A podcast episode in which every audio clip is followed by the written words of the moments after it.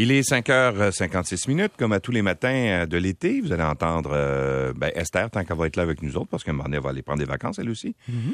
Et euh, donc, euh, parler d'actualité, mais aussi de faits divers. euh, donc, les grands événements importants qui sont produits au cours des dernières heures. Oui, tout d'abord, le Bureau des enquêtes indépendantes se penche sur un incident au cours duquel un homme a été gravement blessé hier soir à Longueuil dans une altercation avec un policier.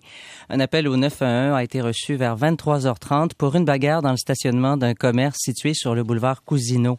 Une altercation a ensuite éclaté entre l'un des hommes impliqués et un policier arrivé sur les lieux.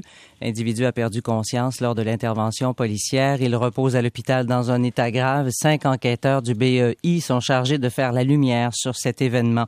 Trois pelles mécaniques sont sur les lieux de l'incendie majeur qui sévit depuis hier matin au centre de gestion des déchets Matrec à l'est de Montréal. La machinerie lourde est employée pour abattre des structures et permettre d'accéder au Des piles de matériaux de construction continuent de se consumer et le service des incendies de Montréal demande aux résidents du secteur de garder les fenêtres fermées et euh, à ne pas faire fonctionner les climatiseurs. Les autorités conseillent aux automobilistes d'éviter le secteur euh, rue Sherbrooke euh, et d'emprunter plutôt la rue Notre-Dame. Et puis une collision entre une moto et un véhicule a fait un blessé grave hier après-midi à Pincourt en Montérégie. D'ailleurs, on craint toujours pour la vie euh, du motocycliste ce matin.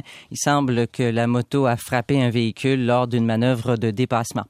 Plusieurs manifestations se sont déroulées hier à travers la province pour dénoncer le renversement de la décision Roe contre Wade de la Cour suprême des États-Unis, invalidant le droit à l'avortement. La députée de Québec solidaire Manon Massé a pris part à la manifestation de Montréal devant le palais de justice.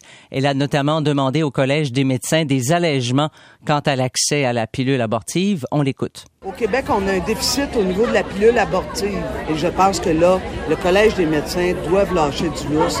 C'est notre vie, c'est notre corps. Et dans ce sens-là, ben, euh, j'invite le gouvernement du Québec à brasser la cage un peu.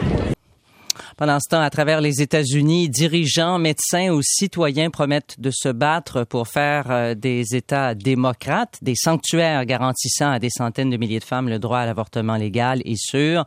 En réaction à la décision de la Cour suprême, le chanteur du groupe Green Day, Billy Joe Armstrong, a annoncé lors d'un concert qu'il allait s'installer au Royaume-Uni. Jane Fonda a dit que la Cour suprême était devenue un cloaque d'extrême droite. Rien de moins.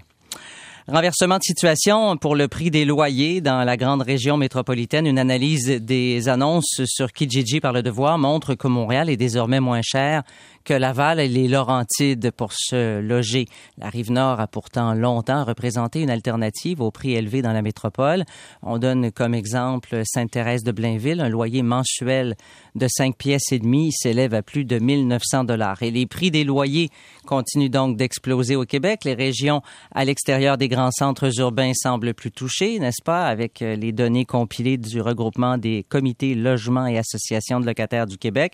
Pour une troisième année de suite, le regroupement a analysé plusieurs dizaines de milliers d'annonces de logements et selon l'organisme, en 2022, un loyer un logement à louer est 49 plus cher que le loyer moyen établi par la Société canadienne d'hypothèques et de logement. Et j'ai hâte de voir l'effet que va avoir aussi éventuellement le, l'économie ne va pas euh, continuer euh, sur les chapeaux de roue comme ça en ce moment. Là. Plusieurs parlent de plus en plus de la possibilité d'une récession à court terme au cours des euh, peut-être trois prochaines années.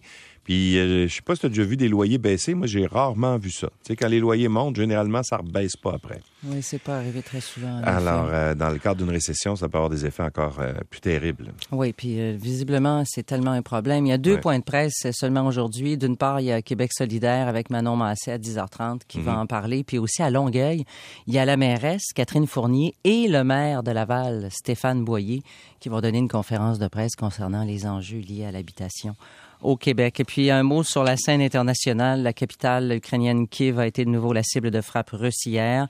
Selon le maire de Kiev, l'attaque a fait un mort, quatre blessés. Une opération de sauvetage a été lancée. Ces bombardements surviennent alors que les dirigeants des pays du G7 sont réunis en Allemagne pour euh, la première journée du sommet. Les États-Unis ont annoncé qu'ils imposeraient un embargo sur le pétrole russe.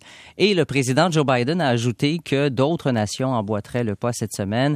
Volodymyr Zelensky, on prévoit qu'il demandera davantage d'armes au G7. Merci Esther. Il est 6h01. Et on va aller voir ce qui se passe dans le tunnel Louis-Polyte Lafontaine.